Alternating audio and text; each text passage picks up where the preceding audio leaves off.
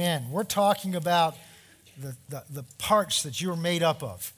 And 1 Thessalonians chapter 5, verse 23, you don't need to turn there, but I just are kind of our key scripture. I want to read it to you. Now may the God of peace himself sanctify you completely or wholly, and may your whole or entire spirit, soul, and body be preserved blameless until the coming of the Lord Jesus Christ. Notice his prayer is that your spirit, your soul and your body be preserved blameless. I've read two books in the last, I don't want to get off on this unless the Spirit of God really wants us to, but I've read two books in the last month or so written by well known authors, highly respected. You'd know some of, some, most of you would know who they are. And, and I'm concerned about what I read in the books because basically they're saying once you're saved, you know, you can't really get in trouble that you're, once you're saved, because your spirit's born of God, it can never be defiled. And the problem is that 1 Corinthians chapter 7 says, avoid defilement of the spirit and of the soul. So it is possible for your soul to be defiled, for you to allow spirit to be defiled. It's possible. God gives you, it's like when they give you a new car. We don't give it to you, you pay for it. But when they hand you the keys, they don't even have keys on these little plugs they give you. When they give you whatever it is to start your new car, you know, and there's clean, there's no dents in it. But now it's what you do with it. You can take that thing out. In fact, my father had a friend who was a dentist down in Louisiana, bought a brand new Lincoln Continental. This was back in the late 60s when they were cars. They were made of metal. he paid for it, got in it, started it, drove it off the parking lot, and got hit by a truck. He was all right, but the car was totaled. I'm not sure it got all the way off the, the grounds. Well, you could go to that, you could go to that, that um, the, the, the junk yard and take a look at what was left of his Continental, and you cannot get any idea of what Lincoln Mercury intended for that to be by looking at it, can you? That wasn't Lincoln Mercury's fault, it was what he did with it. And when you're born again, we'll talk more about that probably next week. When you're born again, God gives you the equipment. Then you have certain responsibilities. Now, I say that because he says, notice here, he says, May the God of peace himself sanctify you. That means set you apart completely. And may your spirit whole, spirit, soul, and body be preserved blameless until the coming of our Lord Jesus Christ he's saying, May all three parts of you be preserved blameless. Well, we know we got to keep our body out of trouble, don't we? I hope you know that. Because if you just let your body go and you let it do what it wants to do, it wants to do things that are fun and taste good, but not necessarily things that are good for you. That's why when you're matured, you, part of maturing is learning to eat things that are good for you, not just things that you want to eat. You notice this principle the more you eat something, the more you want it. So, to me, a little bit of sugar doesn't do it. A little bit of sugar just whets my appetite for more sugar. And so, we know our body can get in trouble. Well, our soul can get in trouble. We'll talk a little bit about that tonight. But apparently, your spirit can get in trouble. Because he says, May your whole spirit soul and body be preserved blameless. So if your spirit can't get in trouble, then why would he have to preserve it blameless? Because there's no way it could get in trouble. And there are two very well known popular Christian teachers that have written books lately that in essence say that you're, you're you, you know, you, you ultimately can't just, you just can't get in trouble. And they don't say go live the way you want to live, but that's an invitation to do that. I don't find my Bible teaching that. I'm not saying, you know, if you turn around, God's going to be mad at you and you're going to lose your salvation. I'm not talking about that. You can't lose it the way you can lose a pen. But there are too many scriptures that tell us to maintain. There are too many scriptures that tell us to endure. There are too many scriptures that tell us to continue to believe. There are too many scriptures that tell us to do what we're supposed to do till the end. So, what got you saved is what you got to continue to do. It's not earning anything, it's just like breathing doesn't earn life for you. Oh, that's good. I never saw this before. It's like breathing doesn't earn you life. Because the argument is well, if you've got to do certain things to, to, to maintain your salvation, then isn't that being under the law? It is if that earns it for you. But your breath that you are given is a gift. The life that you have in you is a gift from God. But if you don't continue to breathe, if you don't continue to put food in your body, if you don't continue to do certain things you need to do, that gift you given will perish because you didn't do what you needed to do with it. It's not earning something, it's maintaining something. Is everybody with me? Everybody understand that? I don't want to, if I got to go spend the time, because it's one of the most misunderstood issues in the body of Christ and one of the most important issues to understand in the body of Christ. Because historically, from almost the beginning of time, there's been a teaching out there that once you're saved, you're always saved. Oh, I said it. I went ahead and said it. Somebody's going to get mad at me. But usually it's because we don't understand what's meant by that. God's not going to get mad at you and take something away from you because you make a mistake. You can't lose it the way you can lo- lose. To me, lose your salvation implies, oh my gosh, what did I do? I misplaced it. Or I did something wrong and God's mad at me. Let's put it this way it t- takes a decision to get into the body of Christ, and it takes a decision of your will to get out. It's not a decision you come to quickly or make easily. It's not because you got mad and said something you shouldn't have said.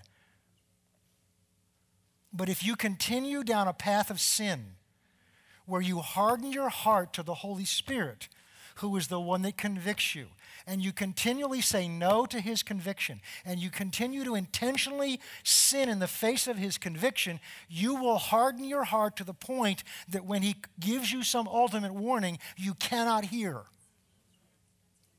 Psalm 139 says, Where can I go from your spirit? If I go to the uttermost parts of the ocean, there you are there. If I go to the very gates of hell, you are there.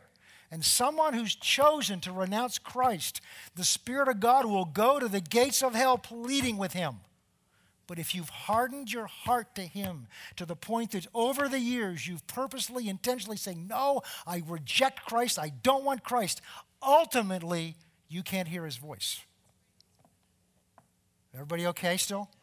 All right. You don't get to that place easily, you don't get to that place overnight, but it is possible to get to that place. There are too many scriptures that say, You've tasted, and I don't want to get into these tonight, we're already in a way. I, I, you've tasted of the goodness of God and of the blessing of the Holy Spirit. I don't see how you can misinterpret that. And yet you turn and reject Christ. It's possible. Nobody in their sane mind does it. Sin will lead you into insanity, where you'll do things you never intended to do. And the danger of that teaching is it lulls people into the sense, I can do whatever I want to do, and it doesn't matter because God loves me. Yes, God loves you. He'll go to the door of hell yelling at you to don't go there. But you were given a will of your own. And once you're saved, you still have a will. And just as you chose to get in, you can choose to get out. But again, you're not going to do that easily. And for people to do it, I remember hearing Brother Hagin say, I only know of a few people that I know of that have done it.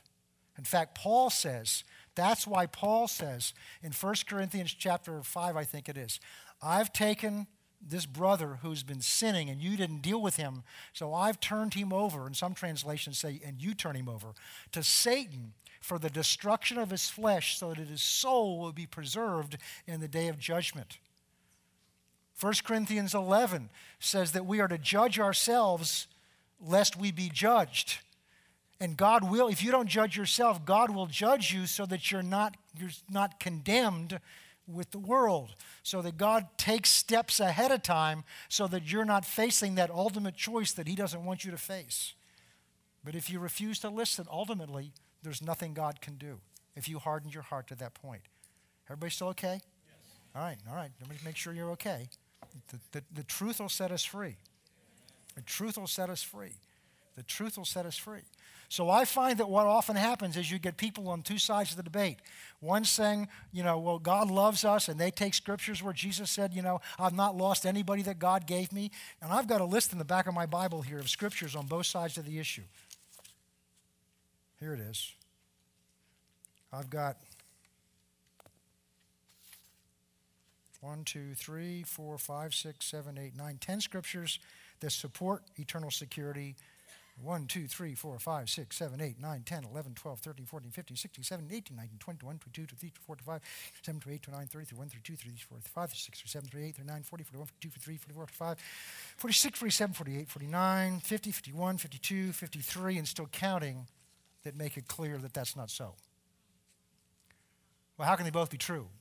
because they're talking about two sides of a different issue.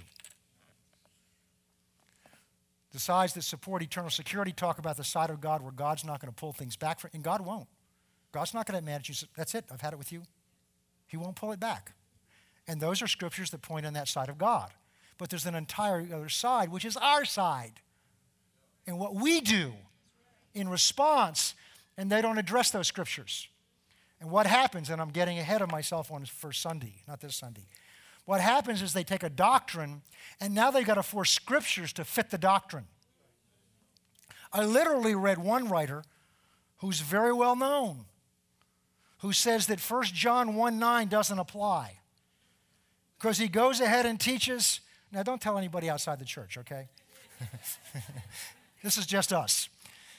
He goes on and says, he says that, that, that, um, uh, where was I, John? Come on, come on back, get it back. He says that, he said, oh yeah. He says, you know, because God saved us and loves us, we don't have to confess our sins. Of course, he's got a problem. What does he do with 1 John 1 9? So basically, he says it doesn't apply because the Old Testament says you need two or more scriptures for truth to be established. And you've just taken a very clear scripture and ripped it out of the Bible.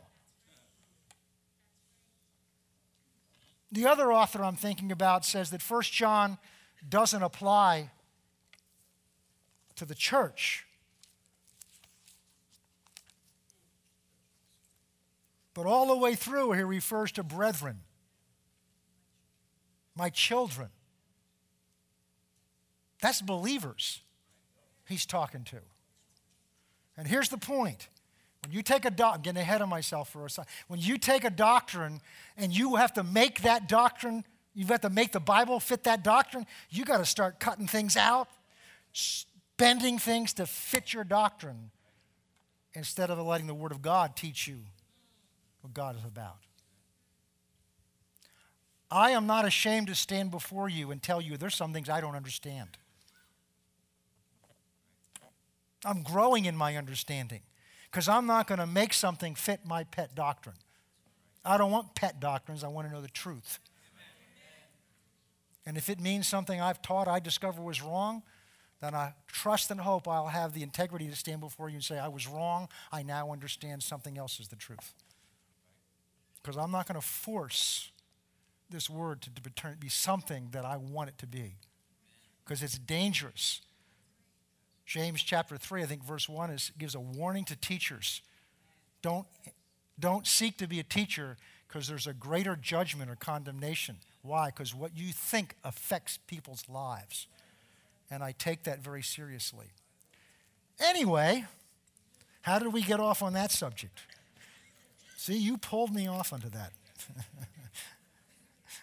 oh, your entire spirit, soul, and body be preserved blameless. Well, I got that out of my system. I feel a little better now. All right. So we see here, and this is what we're talking about, that it's important to understand that, and this is another reason why, that you are made up of three different parts your spirit, your soul, and your body. We've talked about the fact that, that your part, two, two parts of you come from a realm of existence which are the opposite of each other. You have, on the one hand, the spirit realm, and obviously, your spirit comes from that realm.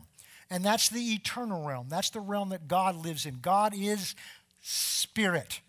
1 John chapter 4. God uh, John chapter 4. God is spirit. Therefore those who worship him must worship him in spirit and in truth. As, as a consequence of the fact that he's a spirit, we can only communicate with him spirit to spirit because he is a spirit and that's his realm of existence. We saw that the natural material realm came out of the, the spirit realm of existence. So things exist, first of all, in the spirit realm, and then they're brought into the material realm. And we saw that the material realm, which is the realm our body comes from, is temporary. It's short lived. It's subject to change. It's always in the process of dying and decaying. It's under a curse. So they're the opposite of each other. But the most important thing to see in our study here is that the material realm is a, is a realm that's detected by one or more of your five senses. And that's going to become important to us tonight. So if I can see it, feel it, touch it, taste it, or hear it, then it's of this natural material realm. So we've talked about this platform, this pulpit is of the material realm because you can hear me hitting it. I can feel it. If I wanted to, I could taste it. Uh, and you can, you know, so it's our five sense. So we know what realm this is. The spirit realm is anything that does exist. And that's important that you cannot detect with your five senses. Now, you cannot detect a unicorn with your five senses. I don't care how much cute songs they have. You cannot detect a unicorn with your five senses, but that doesn't mean it's a spirit being. Why? Because it doesn't exist. So just because you can't detect it with your five senses doesn't mean it's a It has to exist, and you can't detect it with your five senses. I, everybody still with me? All right, so we're talking about realms of existence, something that's real. In fact, we saw that the spirit realm is more real than this material realm. Why? Because that's what was there first, and it's not changing, it's eternal. This natural material realm is temporary, it's in the process of decay. And they, these two realms of existence cannot naturally have contact with one another. So, would you put that first slide up, number seven? All right. This slide shows you what we've been talking about. On the left side, you see the spirit realm. Don't get hung up on the legal and vital. The legal means that it's God's side, the vital means it's our side. The spirit is the real you, it's your real nature, it's the source of your life, and it's eternal. So, one part of you, your spirit, is of the spirit realm. Therefore, it's real, it's the real you, it's your nature and it is a source of your life, and it is eternal. The other part of you that you're familiar with is on the right side. That's your body. That comes from what realm? The material realm.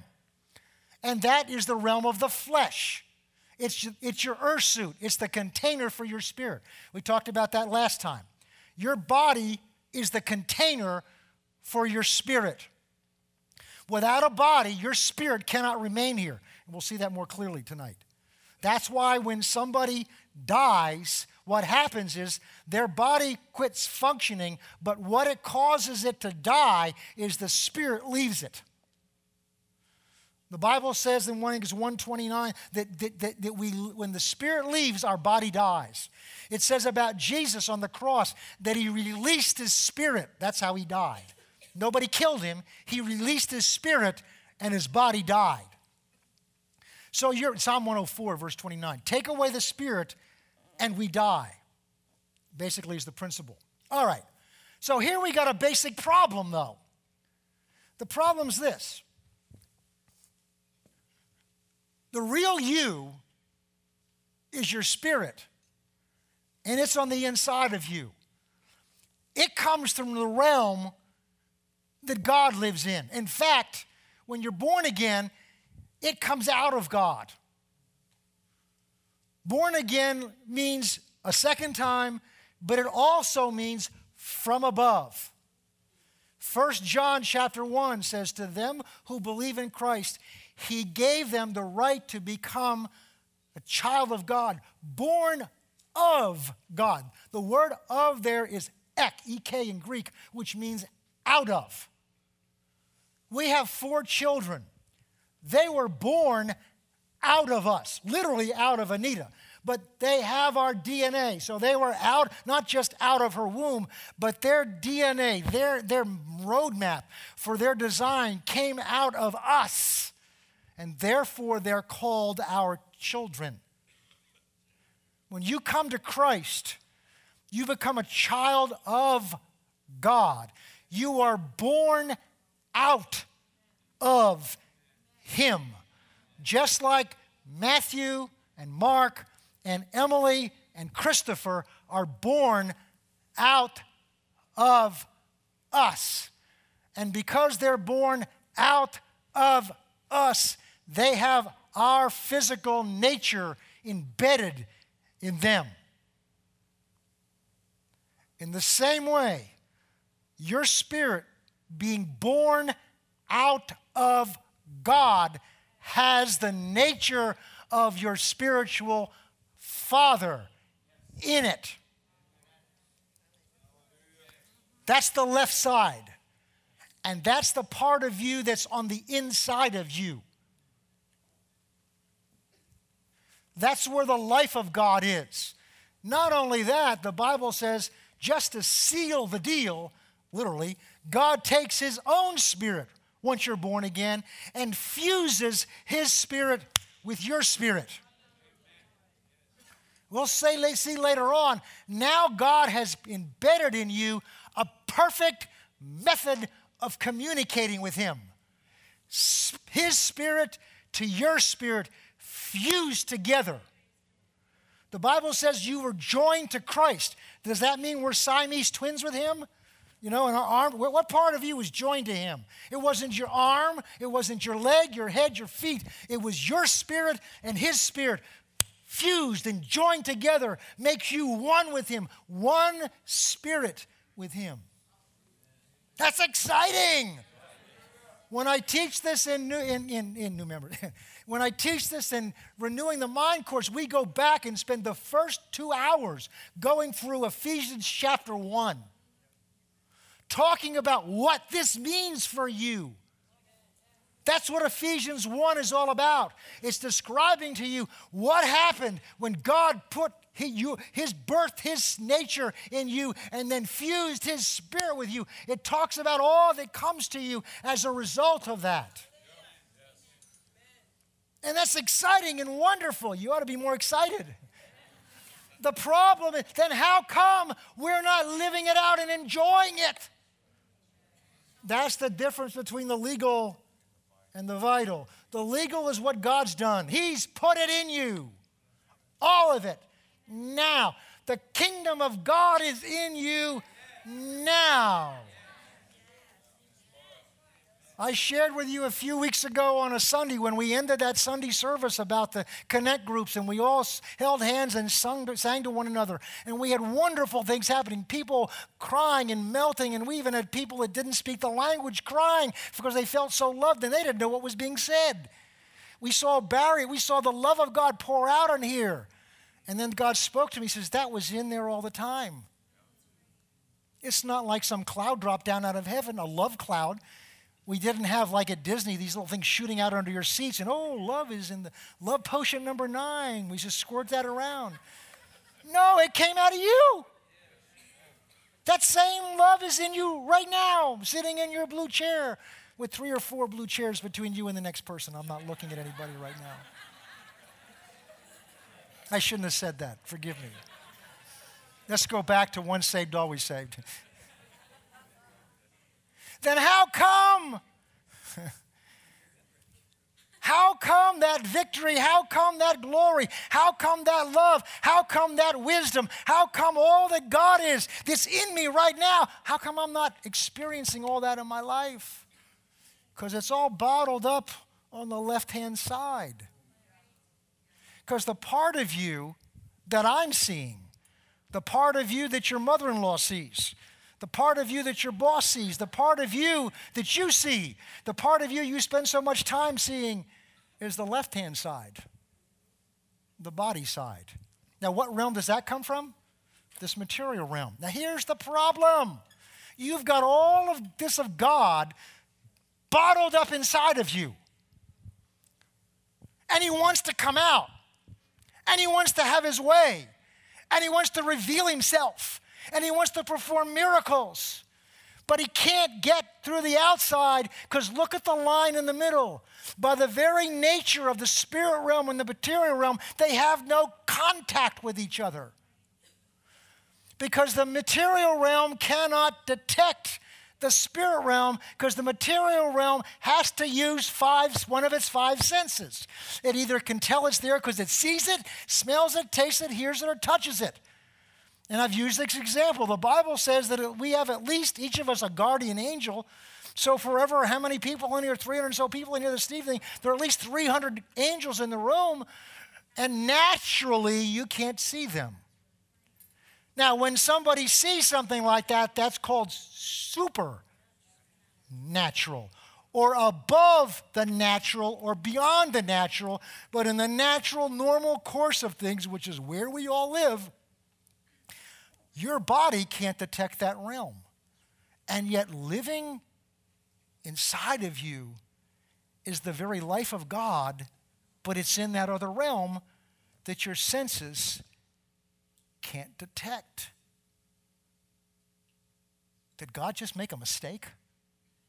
Did God just, oh my goodness, or oh my me? I left something out. No wonder this isn't working. I put me inside of them, but I forgot that they can't detect me. No, he didn't do that. Because there's a third part of us called your soul. Show me the next slide. Your soul is the bridge between your body and your spirit your soul is able to connect with and be in contact with your spirit and with your body at the same time. It's the part of you that God designed and gave to you to bridge that communication gap. And this is why your soul is so important. The battle that goes on in you does not go on in your spirit. It doesn't even go on in your flesh. Your flesh is lost, it's, it's a goner. You can train it to do some things. Hebrews chapter 6 or 5 at the end of chapter 5 says you can even train it so that the, your senses can learn the difference between good and evil. It can learn the difference, but it still wants to do evil. If you leave your flesh alone for long enough, it will get you in trouble. I don't care how saved you are it will get you in trouble. So you know where it's headed. Your spirit on its own is headed towards God. So where's the battle? The battle is in your soul. Now let's talk about your soul for a minute. What is it? It's made up of three parts your mind, your will and your emotions. It's interesting, each time we take something apart, it seems as if it's got three parts to it kind of like Father, Son, and Holy Spirit. Your soul is basically your personality. It's the part of you that you're most aware of, unless you've got an itch somewhere right now. It's the part of you that thinks. It's the part of you that's sitting there saying, When's this going to end? It's the part of you thinking about tomorrow, what you're going to eat when you get home. It's the part of you that, you know, is happy or sad. It's the part of you that your mind, your will, and your emotions. Your emotions you're familiar with. The emotions are an important part of us. Your emotions are to your soul like your taste buds are to your body. It helps you to enjoy and experience life. God does not want us to go through life you know, in black and white grayscale without any color or, or zazz or pizzazz. I mean, he made this world beautiful. What we see right now is nothing compared to the way God made it because it's been under a curse for thousands of years. God only makes beautiful things. God only makes beautiful things. And he makes them for us to enjoy. If you read Genesis carefully, God made the Garden of Eden, brought the man in, and he commanded him to enjoy it. He wanted God to, he wanted his man to enjoy it. So he gave us senses so that we can enjoy things. Now, if you ever have a cold where your nose is cut off, you know, and you, you, you go to eat your, your dinner or your lunch and you just don't taste anything, you know, it's me. and you can't taste it, you, so you don't enjoy it. See, God put our nose over our mouth so we could smell what's going in there. we need to smell more some of what goes in there and say, I wouldn't, wouldn't put, shouldn't put that in there. So your taste buds for your app for your body are, are, are, designed so that you can obviously discern something's good from evil, but also enjoy. You know, in, I better not go there too far. enjoy your food. God wants you to enjoy it, but He doesn't want you to use your taste buds to decide what you're going to eat.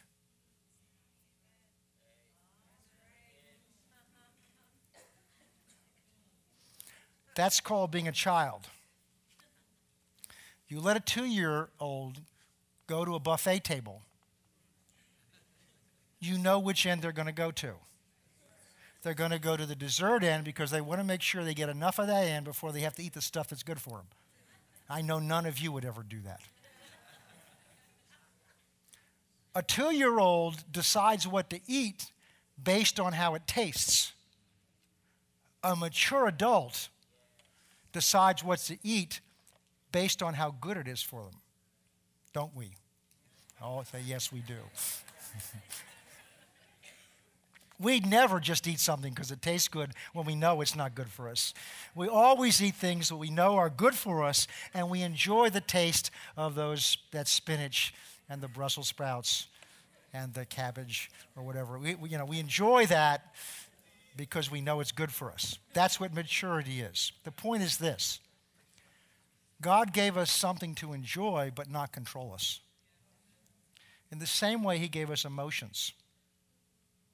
And the purpose of those emotions is so we can be alive and experience life and enjoy life and have passion. God is a God of passion and desire and, and, and, and expressive of his passion. I mean, read the Song of Solomon, it's in the Bible. The desire of this man for his wife, for his wife. I mean, he's really specific. and it is talking about marital desire. It also talks about God's desire for Israel, his passion for Israel. But the same way our taste buds are not designed, our, our, appet- our, our tastes are not designed to determine what we eat. Our emotions are not designed for governing our lives. Their, enjoy, their, their purpose is to help us enjoy our life, not govern our decisions. And this is where most Christians are. They make their decisions of what they're to do based on what feels good, what I want to do what feels right, what I like or don't like. And that's like a child deciding what he's going to eat based on what it tastes like. So God gave it to us. So that's our emotions. Then we have our mind. And that's the part of you that's rational or irrational, but it thinks. We all think in patterns. And our minds are operating all the time. They just don't all think the same way. And every married man says, Amen. Amen.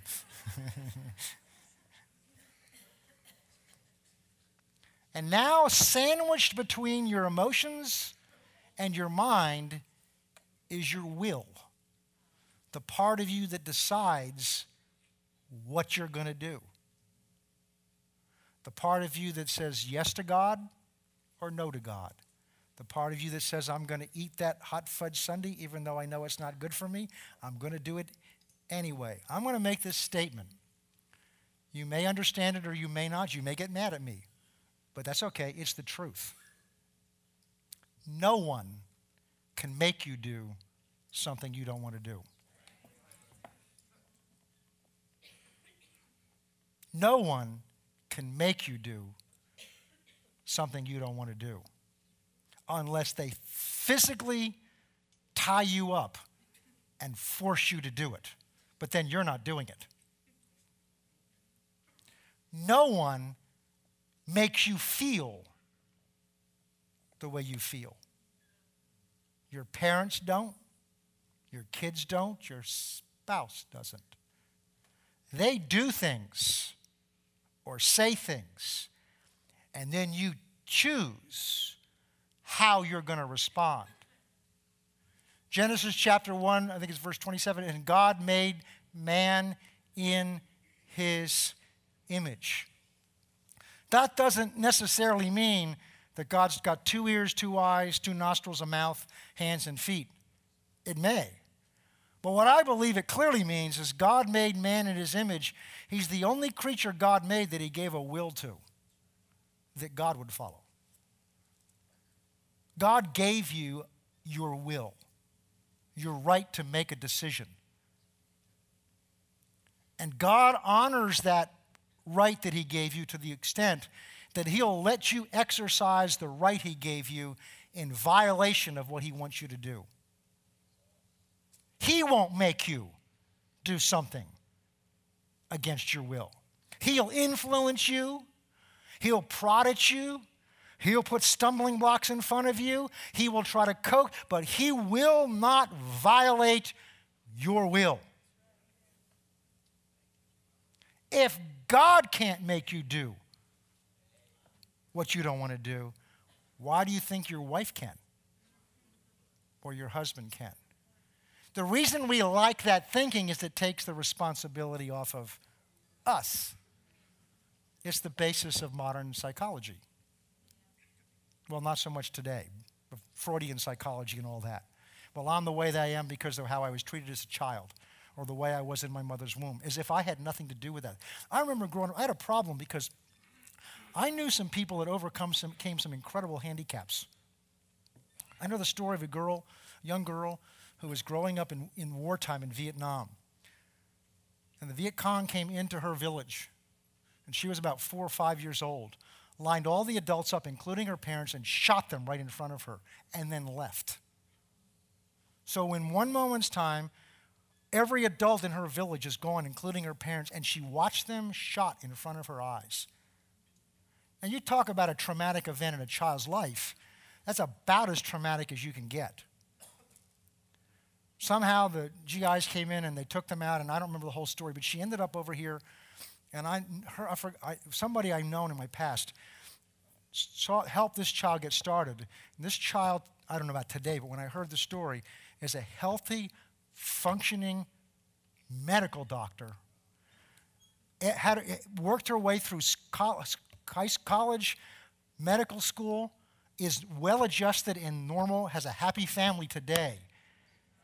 And if anybody had an excuse to have something go wrong, she just chose, she chose not to be limited by what happened in her past.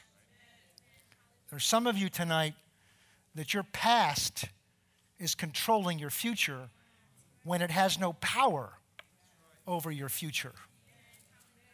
Only you have the power now over your future by the decisions you make with your will now.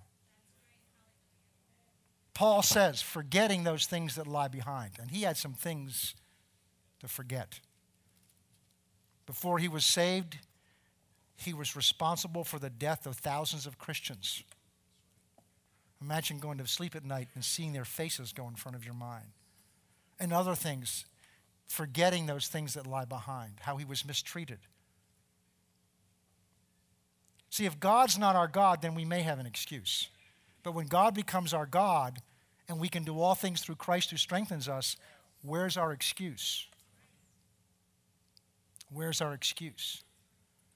But it all comes down to our will.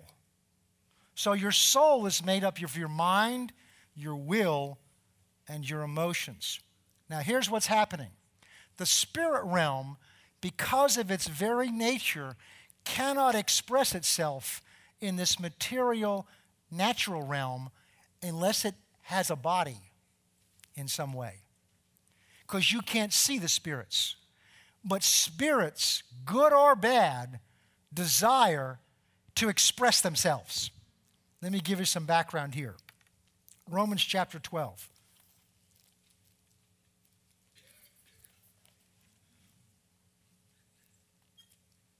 You're learning anything tonight? All right, this is kind of like class tonight. Verse 1 I beseech you, therefore, brethren, by the mercies of God, that you present your bodies. Who presents my body? I present my body. God doesn't present it, the Holy Spirit doesn't present it. I, as an act of my will, present my body a living sacrifice, holy and acceptable to God, which is my reasonable service. And do not be conformed to this world but be transformed by the renewing of your mind that you may prove or demonstrate what is the good and acceptable and perfect will of God. The good and acceptable and perfect will of God is in you right now. The devil could not stop you from being saved. Once you decided to receive Christ, all of hell could not stop you. Because if they would have, if they could have, they certainly would have stopped that. So you know what kind of power Satan has over you against your will. None. Because if he couldn't stop that, he can't stop anything else you decide to do for God. But he knows how to talk you into getting you use your will against yourself because he talks to your flesh, which wants to side with him. Well, you know, I'm too tired to get up and pray. It's been a hard day. You know, you know, you know, I've done I've been faithful in church the last 3 Sundays, you know, maybe I ought to take this one off. Your flesh wants to hear that. So it's going to side with him. But look at this. God says that you may that you are to renew what your mind. That's part of your soul. You are to train your mind to begin to think like God thinks. And what part of you is God? Your spirit. You're to train your mind based on God's word so that your mind begins to think along the same lines that His spirit inside of you thinks.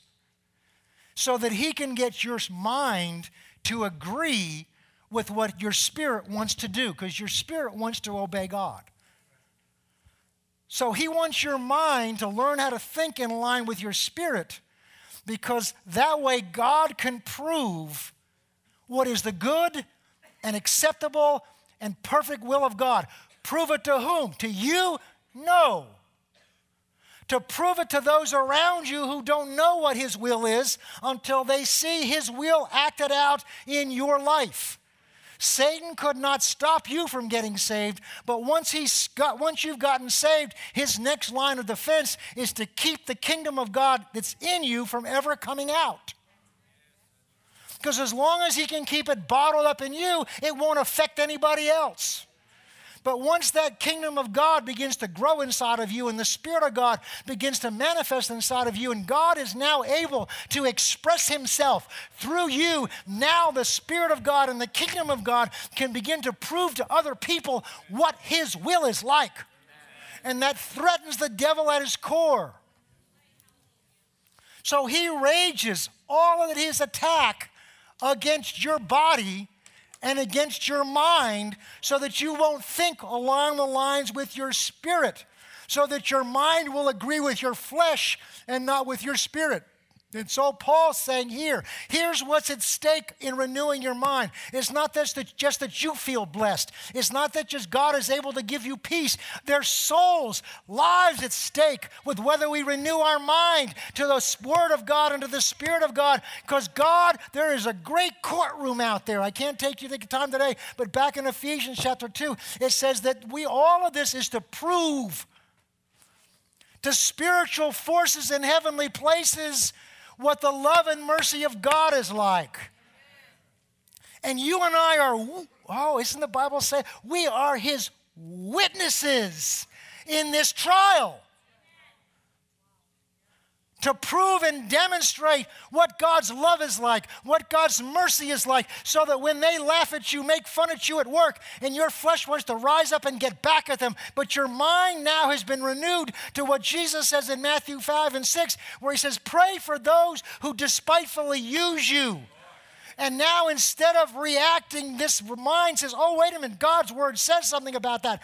The Spirit of God inside of you now brings that scripture back to you, and the two of you agree. And now instead of reacting in your flesh what they see, you begin to respond out of your spirit, and God can express Himself in your workplace through your body that they can see.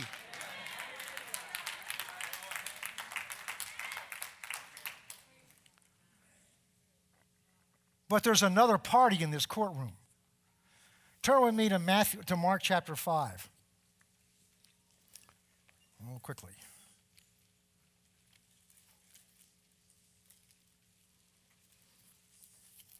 You didn't know anatomy could be so exciting, did you?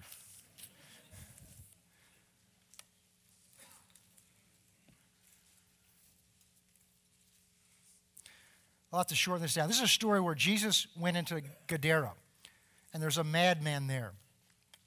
And they can't even keep him chained in shackles and chains.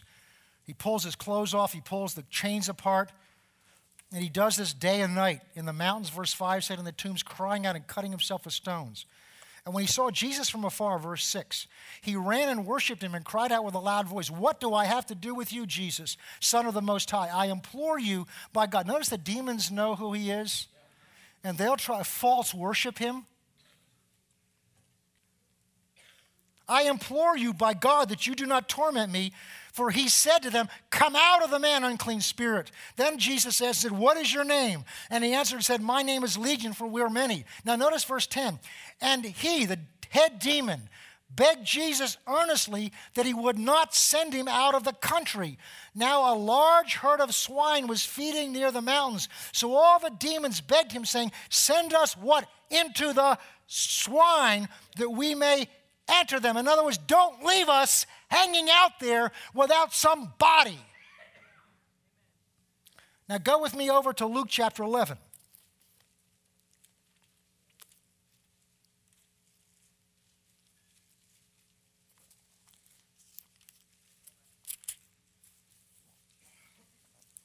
Verse 24. Now, Jesus has just finished casting demons out. And he gets criticized by saying, well, that can't be God. It must be the Beelzebub or the father of demons is giving him the power to do this. And Jesus said, Isn't that strange? That means his house is divided against itself, so it won't last. And then he gives this lesson in verse 24. When an unclean spirit, that's this left side, goes out of a man, that's the right side. He goes into dry places, that's the spiritual atmosphere around this earth seeking a place of rest and finding none. Now, place of rest doesn't mean so he can take a nap. He needs somebody, physical body, to dwell in in order to express himself or his father's will, Satan. Finding none, he says, Well, I got an idea. Let's go back to that body we just came out of. And when he comes, he finds it swept and put in order.